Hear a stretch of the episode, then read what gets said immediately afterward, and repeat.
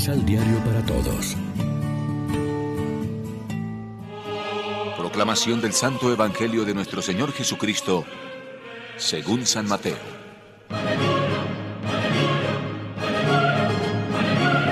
Entonces Jesús dijo a sus discípulos, Créanme que a un rico se le hace muy difícil entrar al reino de los cielos.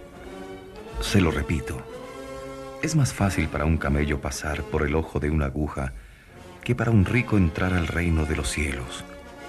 Al oír esto los discípulos se quedaron asombrados y decían, Entonces, ¿quién puede salvarse? Fijando en ellos su mirada, Jesús les dijo, Para los hombres es imposible, pero para Dios todo es posible. Entonces Pedro tomó la palabra y dijo, Sabes que nosotros lo dejamos todo para seguirte. ¿Qué habrá para nosotros?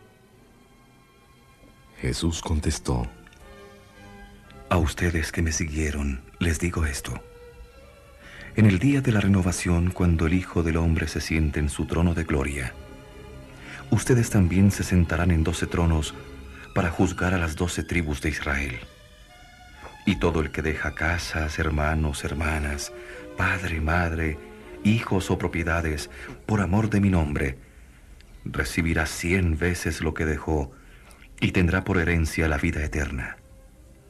Muchos que ahora son los primeros serán entonces los últimos, y muchos que ahora son los últimos serán los primeros. Lección Divina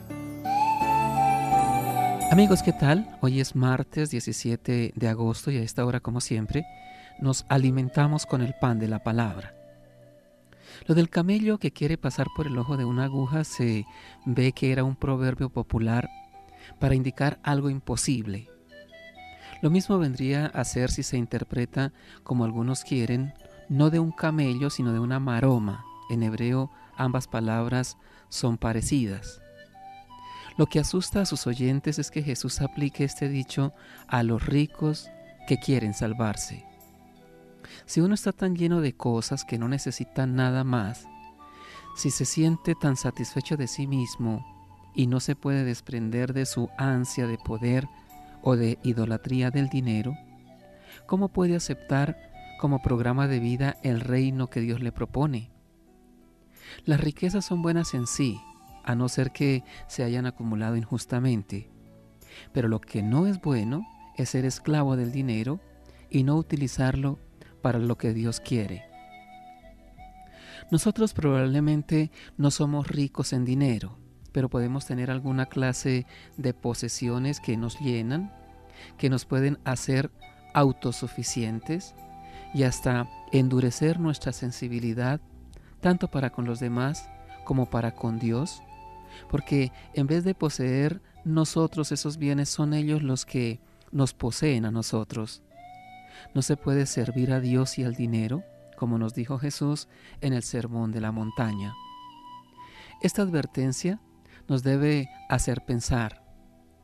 Nuestro seguimiento de Jesús debería ser gratuito y desinteresado, sin preocuparnos de si llegaremos a ocupar los tronos para juzgar a las tribus de Israel ni de la contabilidad exacta del ciento por uno de cuanto hemos abandonado. No vamos preguntando cada día qué nos va a dar. Seguimos a Jesús por amor, porque nos sentimos llamados por Él a colaborar en esta obra tan noble de la salvación del mundo. No por ventajas económicas ni humanas, ni siquiera espirituales, aunque estamos seguros de que Dios nos ganará en generosidad. Reflexionemos. ¿Cuál es nuestra actitud hacia los bienes y riquezas de este mundo?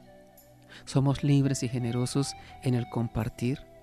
¿Somos sensibles y solidarios ante la miseria de los pobres? Oremos juntos.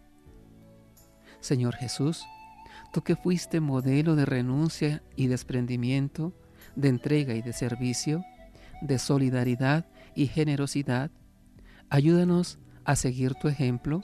Amén. María, Reina de los Apóstoles, ruega por nosotros.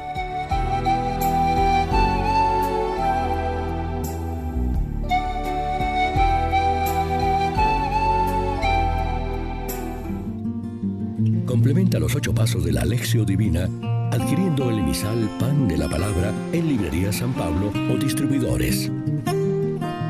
Más información www.sanpablo.co